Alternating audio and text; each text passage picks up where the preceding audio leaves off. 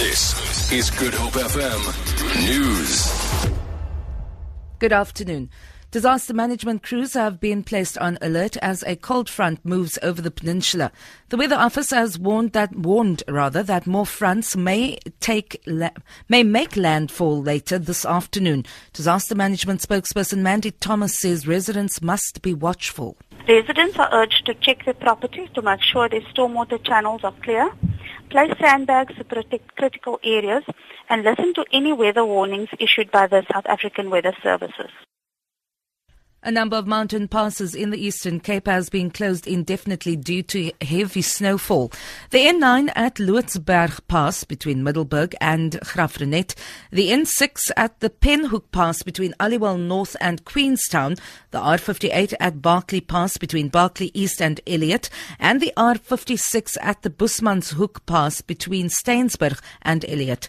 There are no alternative routes at this stage. Anyone with queries is advised to call the Department of Transport Customer Care Centre on 0800 644 644. Archbishop Emeritus Desmond Tutu has pledged his support for Mandela Day activities being run by the Desmond and Leah Tutu Foundation in Cape Town. His daughter, Reverend Mpho Tutu, is handing out soup and bread to outpatients at Groote Schuur Hospital. She says her father is in good spirits this morning as he recovers from an infection at an undisclosed hospital. Tutu was admitted on Tuesday evening. Struggle icon Ahmed Kathrada, Kathrada has meanwhile wished the Archbishop a speedy recovery.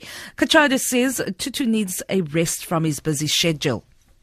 We know that he's uh, suffering from an infection, and I've been in touch with him personally, and uh, I join all the people of South Africa who are praying for an early recovery.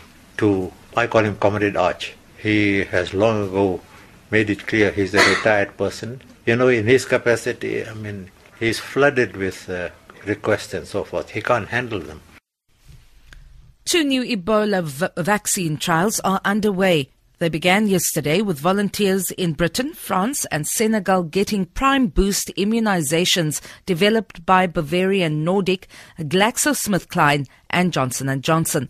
The trials are designed primarily to test the vaccine's safety. They will also assess whether they can provoke an immune response against the deadly virus. Ebola has killed 11,200 people so far in Guinea, Sierra Leone, and Liberia. For Good Hope FM News, I'm Vanya Kluter-Collison.